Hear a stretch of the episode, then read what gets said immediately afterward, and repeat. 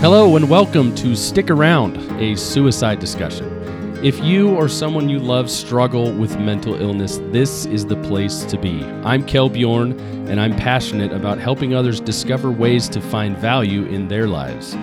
You've got friends, you've got family, you've got plenty of people who want you to stick around.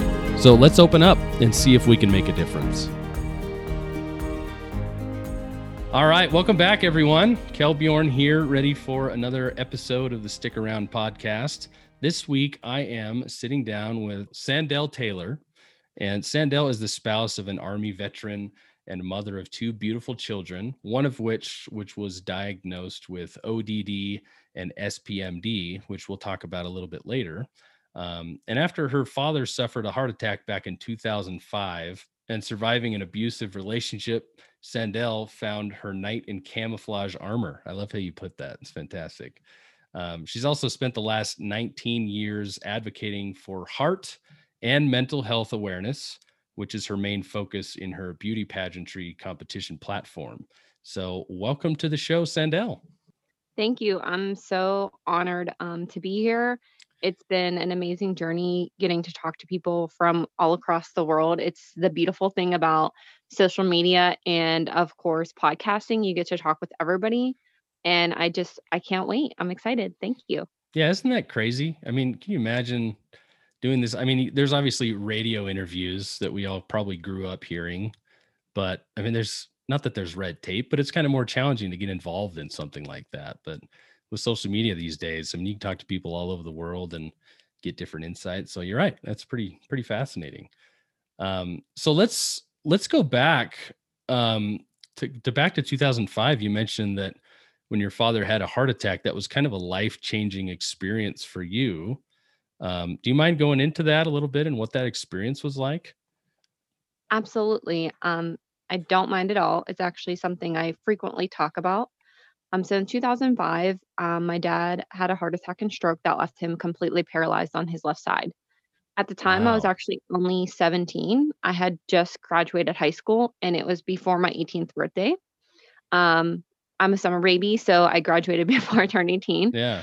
And it really changed my life because shortly after that, I was living with my brother and my brother's friend, and we really didn't have enough money to continue what we were doing. And so I found myself really young, not knowing how to take care of finances, and we ended up losing our home in a sheriff's sale.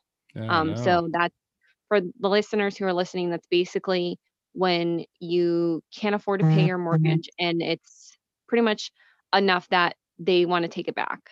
Yeah. And it was really devastating for me because I love growing up where I grew up. Um, I ended up moving back there, but I had to move about an hour away to where I didn't know anybody. I wasn't going to college. I ended up moving in with my mother, who we were at the time, we weren't as close as what we are now. And I kind of had to start all over again. And so that kind of just led me on an incredible, but yet insane journey because I started working at night at an Eat'n Park as a waitress. And I met a few girlfriends who then introduced me to some other people that were in the area. And then I ended up meeting who is now my son's biological father. Hmm. And unfortunately, what I didn't know at the time was that he had gotten, eh, through our relationship, he had gotten involved into doing um, some illegal substances, Yeah. opioids. Um, it started out with pills and then changed into opioids. And I didn't know it at the time until it was a little bit too late.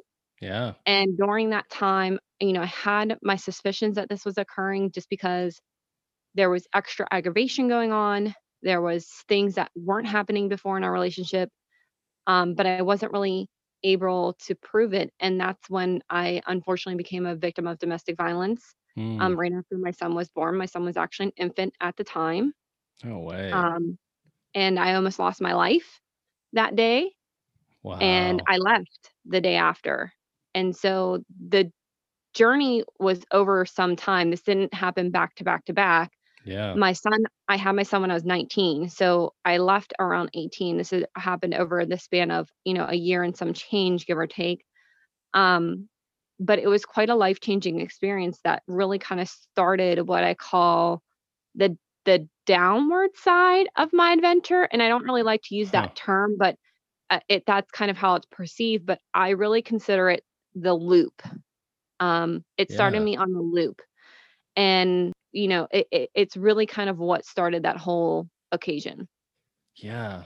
Well, first off, I mean, good for you for having the courage to step out of that situation. I mean, I know you hear examples over and over of of people being afraid, right? Of kind of getting stuck in a, a relationship like that. But I mean, having the courage of of stepping out on that and and trying to find a better life is man, that must have been such a challenge. And I'd imagine, you know, my whole message with this podcast is mental health and how do we improve that. I'd imagine like the mental health struggle you were going through must have been pretty, pretty severe at that point.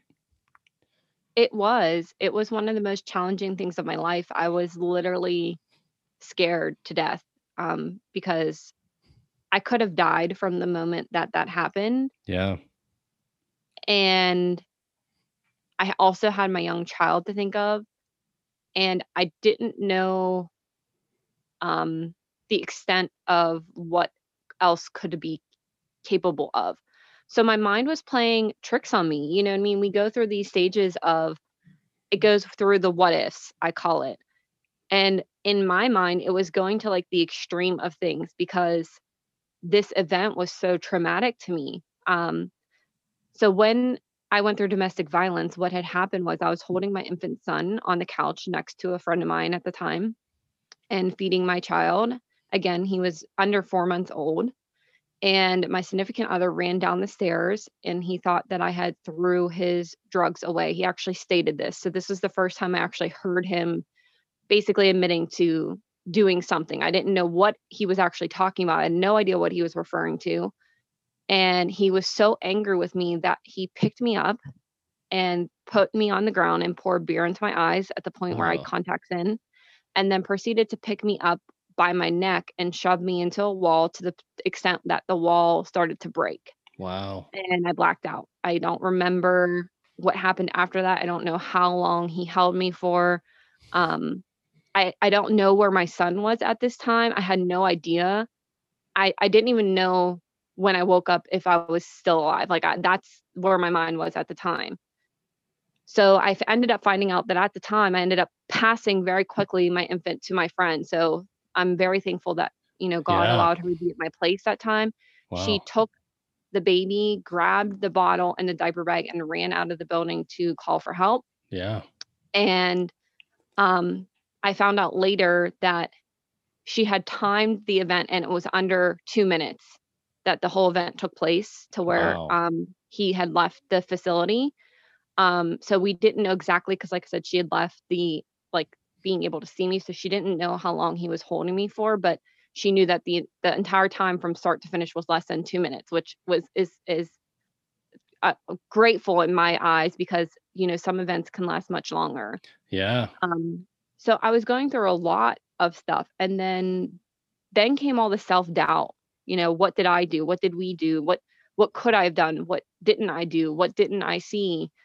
Um, a lot of self blame. You know, I should have helped this person more. Um, Oh, yeah. I should have known. I should have seen it. I should have done. You know, all that. And then I realized, um, in going through therapy, that I can't help someone who didn't want to be helped. I couldn't get the horse to drink the water. I could only give it to the water, if that makes sense. And I tried Yeah. that. I tried to help. Um, I tried to get programs that you know they could attend. And I'm again grateful. I'm going to say it now that now he's fully been sober for over three years. Wow. Um, he has been back in my son's life now since my son was about 10 years old. Um, and I can't be more grateful because a lot of people don't end up getting that help, yeah. um, don't end up um, winning the fight with that demon, so to speak. And unfortunately, opioids take a lot of lives. Yeah. And I was I was grateful that my son gets to still have not only his biological father, but this man who entered my life several years later as i like to say like you mentioned my knight in camouflage armor. Yeah. and i say that because as you know he's an army veteran but he literally saved me from myself. That's the easiest way mm-hmm. i can put mm-hmm. it. Yeah. So take me to, I guess, that time period of when you met him, your knight in camouflage armor, and and what are some of the things that he did to kind of help you, I don't know, get out of that place that you were in. Yeah. So when I met him, I was a single mother, of course. Um, at the time when I we met, I did end up. I- was actually living on my own. I I, I went through a spurt of a spurt of homelessness when I left my previous partner. Really? Um, and again, there was some time in between that. So I'm trying to think of how old I was when I met my husband. I'm like trying to think now. Hold on, you're putting me on the spot. Hubby, don't listen to this part. Uh, don't worry. No. Don't worry. I can edit that out too. I know it's funny. You can leave it in. He'll love it. He'll think it's hilarious. um, we we met originally um, a little bit before in 2009. I actually was me, I met him and his brother, but I don't remember this part. He remembers me, but I don't remember him. So fast forward about a, a year and so after this, we meet again at a bar. And this time it was in where we live now, which is a little bit closer to um, Pittsburgh, Pennsylvania. So I'm in Pennsylvania, and Pittsburgh's like one of the biggest cities. So we met Yeah. like closer to there. And we he was coming into this bar with his friends from the army, and they would come in in their uniforms, you know, um, whether it be after their weekend workout or whatever they were doing. And it was like a group of four or five of them. And I'd always notice them come in, of course, always say hello, really respect our troops. My dad was in army, was in the US Navy. So I've always had a respect for the troops. And his friend came in wearing a Wisconsin cheese hat. And if you know what I'm talking about, it's like Oh, a yeah. football team cheese hat. Got to be a Packers And- fan, right? Well, I don't know if he is now because I'm pretty sure I embarrassed him to the point where he's now a Steelers fan. But of course, you know, you're coming into Steelers territory with a Wisconsin cheese hat. So I had to know, like, was this a bet? Was he really like coming into like a Pittsburgh club with Ooh, Wisconsin cheese on his head? Like, I really had to know. So, long story short, his friend was really short, like very short. And I'm not making fun of his friend, but he was short enough to the point where when I had heels on, I could rest my arm on top of this cheese hat. Okay. Wow. And he Yeah. said to me, he looked up at me and he's like, You are really intimidating. That's what he said to me. And I was like, Really? So I turned to my now mm-hmm, husband and I mm-hmm. was like, Am I intimidating to you? And he's like, No, like real smart, like snarky, smart, smart eye, like whatever you want to call it. And I was like, Hmm, he doesn't find me intimidating. Of course, what goes off in a woman's head, you're like, Oh, this challenge. Yeah, exactly. Yeah. Challenge. so pretty much like we just got off on the on the right foot. So yeah. we had um exchanged numbers at that point and I really didn't expect anything. Um and I ended up contacting him when I was on vacation. Just the most random conversation I think in the world happened between us. I'm I'm pretty sure like if he were to flash back in time, he would not really know where this conversation came out of. And it just kind of went from there. It went from having a random text message conversation all day long about the most weird items to we went on a date at Kennywood and we've been together ever since. Oh, that's awesome. What a great story. Um, We we got to point out. I mean, fast forward to this year, Pittsburgh's having a heck of a year as far as football goes. heck yeah, and zero, man. right? 10 and 0, absolutely. That's There's a crazy. game today. Oh yeah, that's so uh, weird. The day we're recording isn't going to come out right now, but uh, the day we're recording, the, there's a game today. They're finally playing the Ravens. Uh, so we'll see. We'll see. Um, yeah, Wednesday's a weird day for the NFL. So was it postponed because someone had COVID, or I don't remember why? postponed like multiple times because Really? yes, because of Okay. COVID. Um, on the Ravens side, got to cheer for my Steelers. This is definitely a tangent, but I'm still bitter about the Steelers because I'm from Seattle. So the Super Bowl back in like 06, I gotta say, Seahawks lost to the Steelers. I'm sorry. That's pretty. I'm sorry for your about loss. that. Mm. I got over it. They they won one a few years back. It's okay. Well, I, I mean, really, so far, just from what I'm hearing, your story is just pretty fascinating. I mean, going from even to a point where you're you're homeless with a with a small child. Did your dad pass away from the heart attack, or he just? He actually just passed this year in Okay. 20 in 2020, and he actually passed from complications due to COVID 19. Oh my gosh, are you serious? That's too bad. Yeah. I'm sorry to hear that. Well, so back then, I mean, what a challenge of trying to get back on your feet even before you met your your now husband. What was that experience like going from homeless and, and trying to figure out what direction you were going to go with your life? I can't be more grateful for my friends. Um, I had a lot of friends that supported me at the time. Not saying that my family wasn't supportive, but at the time, my only other family member that was around was my mom, and she lived right down the street from my abuser, so to speak. So they lived very Yeah. close together. And I didn't feel safe there because I didn't want anything to happen to my mom. I didn't want anything to happen to my stepdad. I didn't want anything to happen to their dogs, their cars. Um, I mean, this man cut the top to my convertible with an infant child to the point where I had I had to get it replaced so I could even drive it. Oh my Um, gosh. he he keyed the side of my car so bad that I actually didn't know if there was wind coming through, um, or had someone else do it. Um, you know, I I was having death threats made. You know, I was getting messages, and again, I don't know if these were directly coming from him or directly coming from people who had heard that we I left. Um, so I moved around from different friends' houses from time to time until I could get myself into some housing. Yeah. Um, and I went to organizations such as the Dress for Success program that's here in Pittsburgh, and I'm sure a couple other states have that, and a program called the Earn program, which allowed me to put my child in childcare while I was working, which is something I didn't have. I didn't have childcare. oh, I didn't have anyone to help me, and this program actually allowed me to put him in childcare while I was trying to obtain work and help me um, pay for it.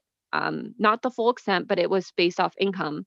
yeah. And so I was very, very, very grateful for these organizations because without those organizations, I really don't know how I would have done it. But my husband um, helped me with my resume. Um, he was very detail oriented about resumes because he had looked over my original resume that um, a different person had created. And he's like, You're really not going to get much luck with that. So Yeah. he really helped me create my first, what I call big girl resume. Because before this, I was working at like, I was a waitress, you know, before that, I was a bartender, you know, I was working. So this is more like I was moving towards nine to five type deal. right. Um, so he really kind of helped skill that. And more importantly, I didn't realize it then, but I realized it shortly after. He believed more in me than I believed in myself. And like I said, I he saved me from myself because I was very self-doubting. I was very self questioning. I very just didn't feel like I deserved any of it. I didn't feel like I deserved him. I didn't feel like I deserved a good job. I didn't feel like I deserved to be a mom. I just I kind of just felt worthless. Hmm. Um and so he really just kind of helped me with that. And then to also parent a child. My son was 2 when he came into my life and parent this child who wasn't his. I can't even begin to describe how that feels. It's li- like the most adrenaline rushing feeling because you see this picture of my son and it's on my social media of him. He's 2 years old. He's on my husband's motorcycle. It wasn't running, it was parked with these this big helmet on and his motorcycle gloves and my son's smiling from ear to ear. Hmm. Just sitting on this motorcycle that's not on. It's just parked. He brought it over to my house to show my son. That was the day that I knew that he was a great man. Yeah. That's then, awesome. Then there's another picture of him on my social media of him laying in my son's toy car bed, like legit small Little Tikes toy car bed. He's in his uniform. He had come over to visit um one night again. Like I said, he must have been doing his um either at work with the military or or on his like um like runs, his test runs, and you see them sleeping. And I took a picture of them sleeping on this little toy car bed. yeah. grown man, six foot something in this tiny four car. bed. That's awesome. You know, that tells you a lot about somebody's character and he's just really been my my rock and so that's why I always say he's my knight in camouflage armor because I can't be more grateful for him coming into my life and he saved me from myself. He saved me from all these negative things and then he was there for my kid. And then when we found out my son had some some mental health issues and some behavioral health issues, that was like a whole nother story. Yeah. That was like the whole next level. Yeah. Well, really quick, I mean, I just want to point out something that I thought was pretty profound there that you said. I just think of the people listening to this that might be struggling right now or might have a friend or a family member that is struggling with their own mental health and and just taking that example of really what he did like you said was just believe in you right he saw more potential in you than you did and that's part of the battle when people are on the verge of wanting to take their own life because they don't want to be here anymore of having a support network having someone um, that's there to reach out a hand and, and point out the positives, right? Point you in the right direction and say, no, no, you're this, you're this, you can, you can do this and that, even though you don't think you can. Um, and that's made a huge change in your life. And that can make a huge change in other people's lives if we just try to take the time and notice those that we think need that kind of direction or need that kind of support. That's a cool story. Well, so let's talk a little bit, I guess, about what it was like receiving those diagnoses for your son um, so you might have to explain a little bit. I mean, I had to look these up. ODD and then SPMD is more like a a muscular disability type of thing, right? Um, so it's actually not. Um, so it's kind of a little bit difficult to quote unquote look up. So yeah. ODD is oppositional defiant disorder. Okay. Oppositional defiant disorder is basically, I describe it as having opposition, meaning they don't like authority. My son does not like authority in any way, shape, or form. People telling him what to do, what to say, how to act, how to feel. Yeah. SPMD is a form of what's called SPCD. So it's social pragmatic communication disorder is oh, the okay. the um, the bigger spectrum, which is more heard of.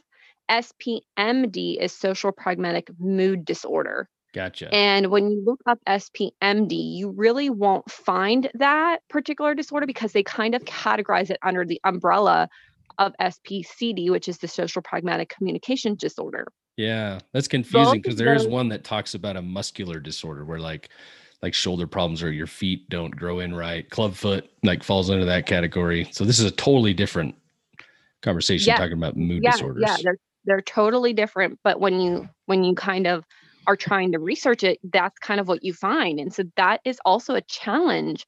Um, so we realized that there was some things that were off, so to speak, when my son was about five. He yeah. actually threw a desk um, for pretty much no reason, like in kindergarten across mm-hmm. across the way. Wow. And almost hit a teacher. He he wasn't deliberately trying to hit a teacher, but that's just what ended up happening. Um, and then pretty much it was just very severe mood swings um, was the first thing and then trouble with comprehension of what i say social situations so for instance he knew right and wrong but if his friend did it he wanted to do it. And it mm. wasn't like he didn't he didn't he wasn't able to implement the right or wrong. He's very heavily influenced by his peers. Interesting. so, so much to the point where at one point he ended up being removed from school because his friend told him to do something and he ended up doing that thing. Wow. And it got him in a lot of trouble where it, he had a he had a placement for 45 days and i had to fight the school because the kid admitted to basically forcing my son to do it and they didn't do anything about this other kid wow um, but yet the principal at the time, who was a grown man, over 260 pounds, claimed that he was afraid for his life. And my son was six. Wow. Really? Yeah.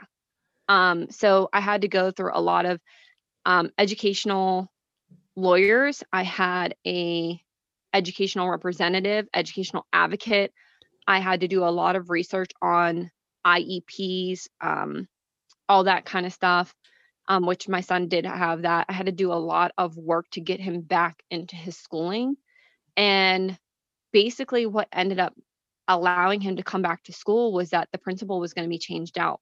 He ended up deciding to take another position and they were bringing a new principal in. Oh. And the new principal was like, absolutely, there's no reason why he shouldn't be back in school. He's been making XYZ progress, has been making XYZ progress for over 30 days. He should have been back, you know, this, this, and this days, and basically agreed to everything that we had been fighting for.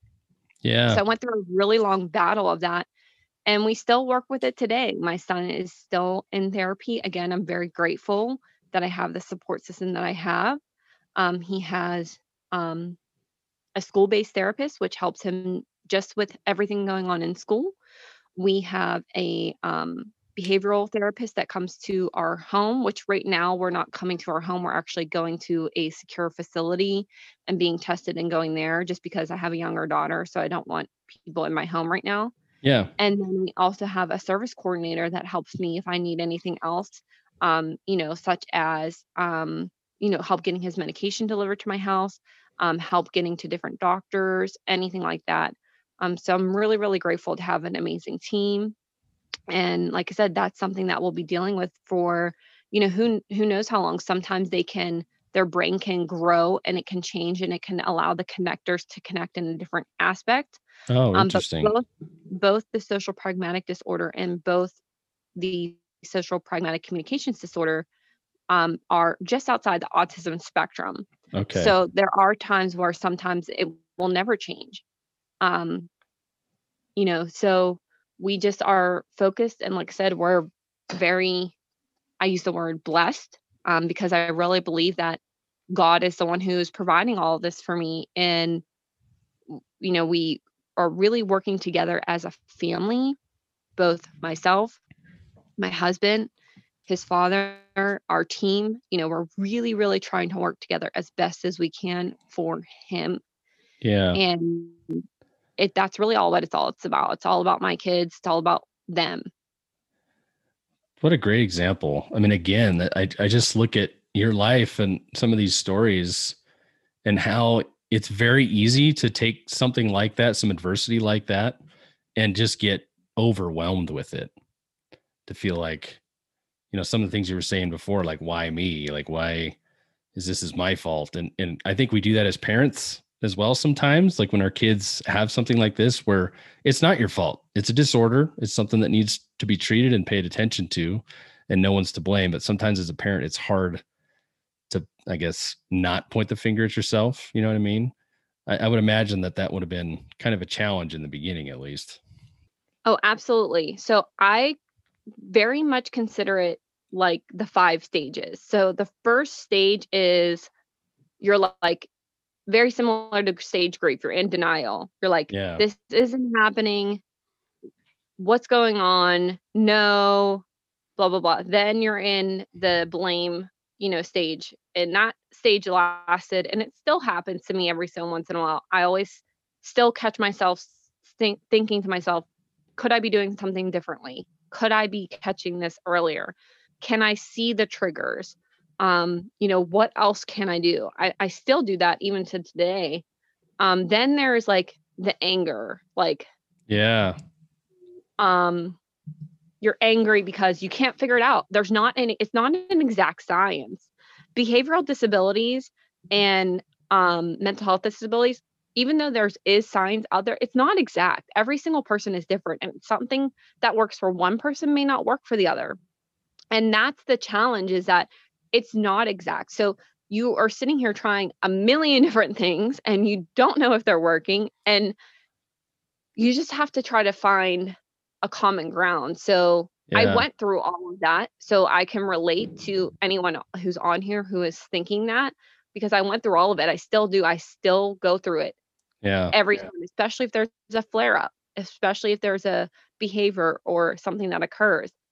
Um, then you go through acceptance and research, you know, that research phase, which is kind of the phase that I'm in. It's like, okay, I accept that there's good things that are going to be wrong. Let's do as much research as possible. Let's get as much help as let's get possible. And let's be adaptive Yeah. Um, I think that that is the word of 2020, adaptability. Oh, absolutely. And in more ways than one. Um, adaptability with our environment, adaptability with ourselves, and most importantly, adaptability with the children, with the youth. You know, I told my kids if there's one thing that they learned out of 2020, even though that they hate it right now, they hate being at home all the time. They're like, I want to see my friends, mom. I'm tired of being home with you. Yeah. I, I, you know, they don't mind learning on the computers because they like being on the computers, but it's so much.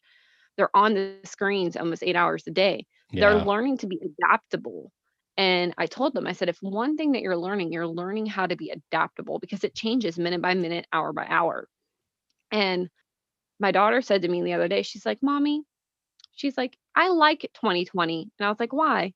Why do you like it, baby? She's like, Because it's always changing. She's like, And it's like fall. And that's my favorite season. And I was like, Okay. And so just to look at it from that perspective, I was like, All right, baby, she's rocking with it. She's you know, good. That tells me that she's in a good space. Um, you know what I mean? And that she's looking at it positively, you know, and that's all we can do is try to look at the positives, even though there is a lot of negatives. Yeah. You have to try to bring those positives out. And it's really hard to do, but it can be done. It can be done. Yeah. That's great advice. I mean, I think a lot of people can relate with the stories that you're sharing for sure. If if not directly, like something similar, like you said, like you can relate with people that are going through that type of a scenario. Um, so you've shared that you you tend to use your platform, being involved in pageants, um, and spreading awareness and support through those. Can you kind of give some examples of of how that's gone for you, or some of the feedback you've received from sharing your story?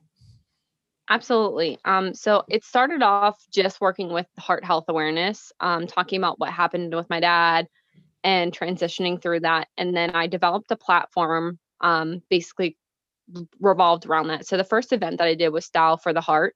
And I used my license as a cosmetologist to arrange an event where we provided different services throughout the day at a local salon. And every service that we actually did with volunteers, all the money for those services was donated directly to the Heart Association. And I raised over $3,000 in one day for that Oh, association, wow. which ended up being doubled by an anonymous donor, which was really, really cool. That's Um, so awesome. I'm hoping to do that event again here, possibly in 2021. We'll see. It's really hard to do it in 2020 just because of Oh, everything yeah. going on. Yeah. I set out in 2016, and it was actually planned for this year, um, where I was attempting to break a world record to hold the largest CPR event. And Really? unfortunately, I planned it for March, and Oh. um, got canceled. Um, so that Yeah. is a lot to do. It took me two years to plan it and try to even hold it. So I have to basically start all over again. So yeah. I can't even start it until there might even be, you know, a vaccine or the numbers go down because in order to do it, it has to be done in person.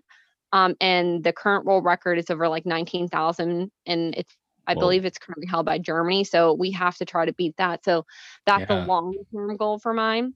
And then it went from just speaking at different events. So I was able to speak at event uh, the events all over this all over the state from Pittsburgh to Philadelphia through different podcasts. I've been on podcasts in 10 different countries so far and I believe 15 states. I'm gonna have to go back and look at my map, which has been a really, really cool. Yeah. And lastly, but not leastly, just sharing it on social media. We started something this past year called Camelback Adventures. Um, it's a social media movement. And for those of you who are listening, it's a camelback is a book bag that you fill up with water. oh yeah, yeah. Um, and so my husband being in the military, we had like a ton of these laying around and we started taking them like on our trips, hikes, you know, walks, oh, they're the all these best. kind of different Yeah. places. So then my kind of brain went on this like spark of like, well, why not combine what we're already doing with what I want to do with talking about heart health, tips and tricks, you know, mental health, what exercise can do for both of those on my social media. So we started these camelback adventures and we try to go somewhere every week and share tips and tricks, you know, of different things with this adventure, hoping to get more people involved. Yeah. So my goal over the next year is to have 100 ambassadors from all across the world to participate and basically showcase like their adventures through their life and help spread the message of heart health awareness and mental health awareness, just tips and tricks that they can do. Um, so there's just been a lot of things that I've been working on. My favorite thing over the past few years of doing it, um, it's going to sound really silly, but I'm really proud of it. Um, I was named Mrs. Congeniality two years in a row in 2017 and 2018. And in 2018 was the first big title that I won, which was Mrs. Mm-hmm. Pennsylvania America 2018. Yeah. And that's a huge honor because Mrs. Congeniality is voted on by the contestant. Oh, it is. Interesting. So your fellow contestants that compete with you, we call them sister queens. And yeah. they vote for the person who they believe should be Mrs. Congeniality. I was the first woman in Pennsylvania to not only win the Congeniality Award, but to also win the title of Mrs. Pennsylvania. And that I'm really, really proud of. Yeah. And the other award that I'm really proud of of winning, and again, it's going to sound really silly, but it really means a lot to me, especially after my father passed.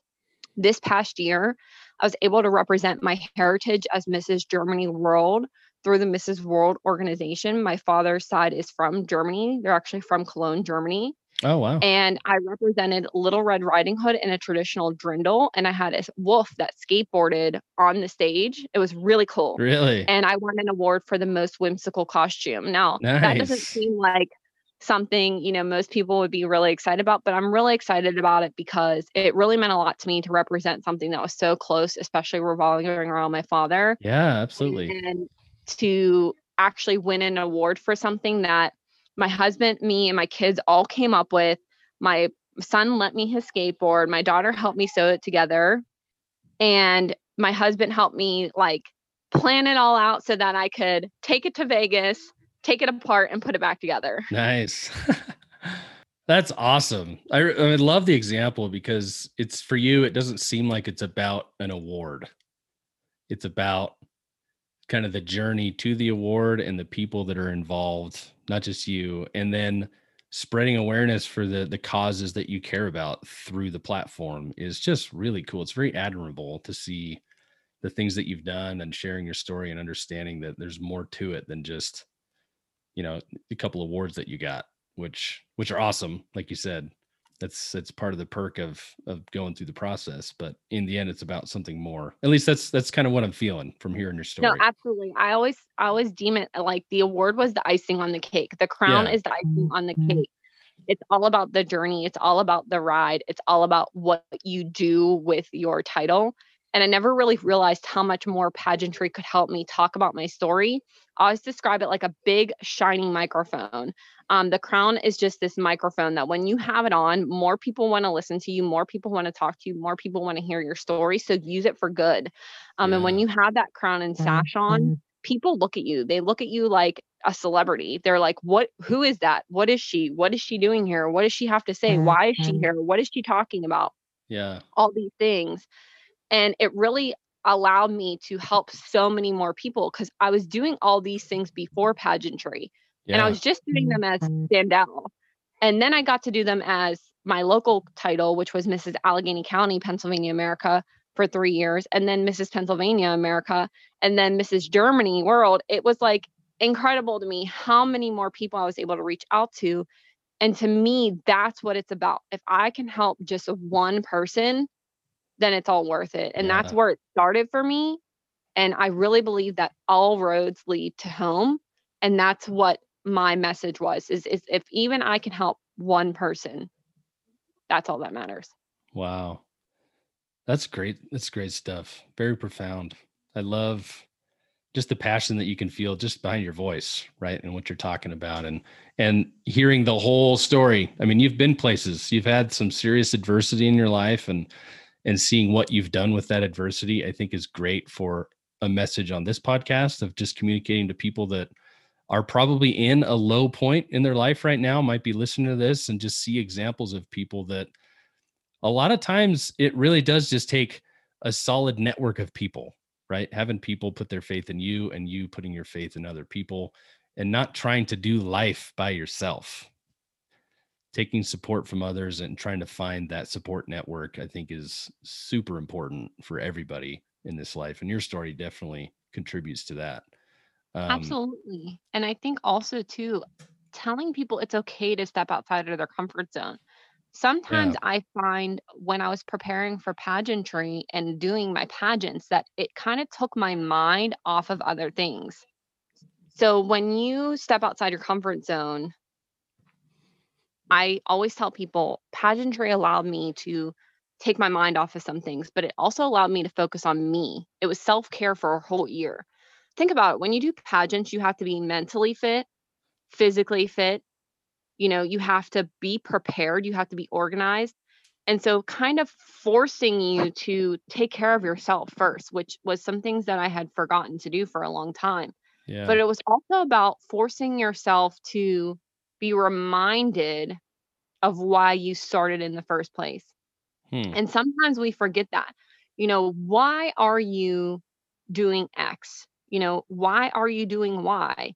You know, um, what do you want in your life? Like, what do you want to do in the next five years? It reminded me of goals that I wanted to achieve, Yeah. not only for myself, but again for others. And I knew that I wanted to do something with heart health ever since my dad had his heart attack and stroke. Right. This allowed me to come up with a plan and to do it. And so I always tell people, you know, listen, don't be surprised by something that comes for you that you never expected.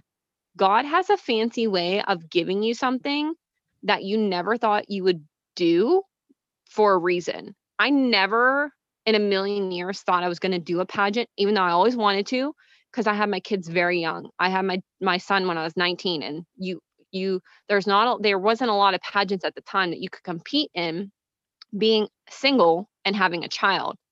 Yeah. And so I thought my window had closed.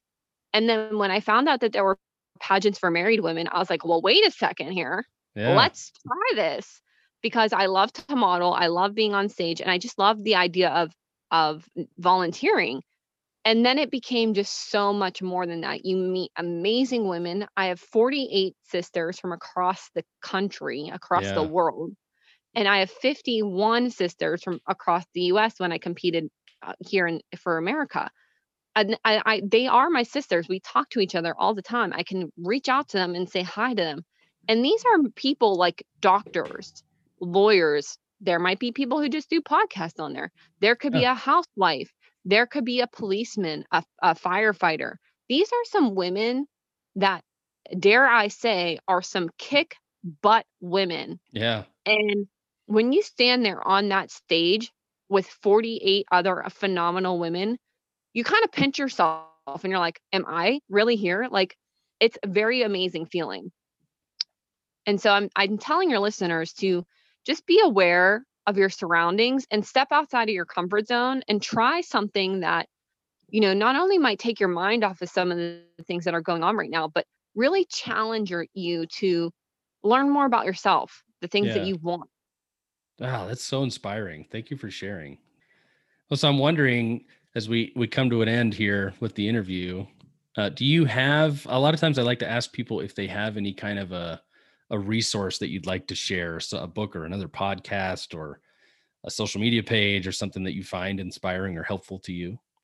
The only thing I tell people that is inspiring to me is to go on the American Heart Association's website and to learn CPR. You can do it right this minute, right Yeah. after you finish listening to this podcast. They teach hands only CPR online and it can save a life. Um, on there, there's a million other things of things you, you can do to become heart healthy, simple tips and tricks. And I mean, of course, if you guys want to reach out to me, you're more than welcome to. Um, you can find me on any social media at Sandahl Taylor. Um, my name is very weird, so I'll spell it for you guys. It's S A N D A H L, and my last name is Taylor, T A Y L O R. Um, you can find me almost anywhere. Just type in that name. You're going to find me. There's really nobody else that has that name except for the person I was named after. So you'll be able to find me. perfect. Um, but just find something that's for you. Um, so those are for me. And I always try to end my podcast with asking people to please go out and learn CPR. You can save somebody's life. That's great advice. And I love that you point out it's hands only. I mean, when I was growing up, it was, you know, you got to do the the hands and then the mouth and back and forth and it's it's a- it's like a little more simplified. But are are you finding it's just as effective? Um, so the reason why I say hands only is because a lot of people are terrified to to put their mouth on somebody else's mouth. Yeah, Um, absolutely. so I find that um, when you at least give them a second option. Of course, I want people to le- learn full CPR if they're feeling comfortable. And right. they do have devices now that go over someone's mouth um, and with your mouth so that you're not actually touching them. Um, oh, but I say hands only because they actually do teach it online. Regular CPR, you still, from what I'm, from what I know, at least in my area, you still have to learn it um, person to person. So it's a perfect thing to do in in COVID times. Yeah, but yeah. CPR just by giving the um the the the hands only, it increases somebody life somebody's life expectancy by 33%. So just by starting with those motions, you're increasing the chance of their survival by 33%. Yeah. That's fascinating. So yes, there is a reason why um, but it's something easy. It's something everyone can do. My kids have learned it um, now, and you know they are CPR certified. And I just think that it's something that it's very easy to do in mm-hmm. COVID. Mm-hmm. You can do it right from your desk, and I just I want it to be mandatory in every state, but we're working on that. So yeah, right on. Great message. Well, thanks again, Sandahl. I really appreciate your time today and and really just the message sharing with our listeners here of, of trying to find yourself a support network that you think you can rely on to help you out with your goals in life and surrounding yourself with great people um, and then stepping outside of your comfort zone you know everybody out there find something that you're interested in and maybe you don't feel like it's it's worth the time but really put yourself out there and, and step out of your comfort zone and be amazed at the things that can happen. And then of course go out there and learn how to do cpr and we can all help each other out. I love it. It's perfect. Thank you again so much um, for having me on. I really really appreciate it. For everyone listening thank you again. Um, it really means a lot to me to be able to share my story. Um, i hope that you all you know, had a great holiday. If depending on when this comes out, great Easter, whatever happens. it won't be that long. then, uh, but you know, just again, thank you so much.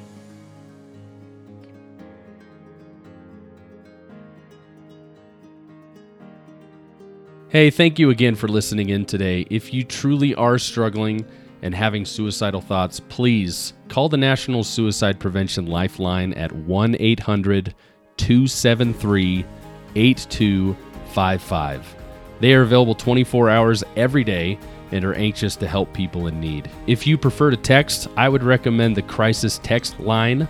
They provide 24 7 support via text message. They're here for everything from anxiety, depression, and suicide. So even if you don't consider yourself suicidal, please text HOME to 741 741 that's H O M E to 741 741 and simply open up about how you're feeling. Until next time, let's all stick around and help each other find hope and see value in life.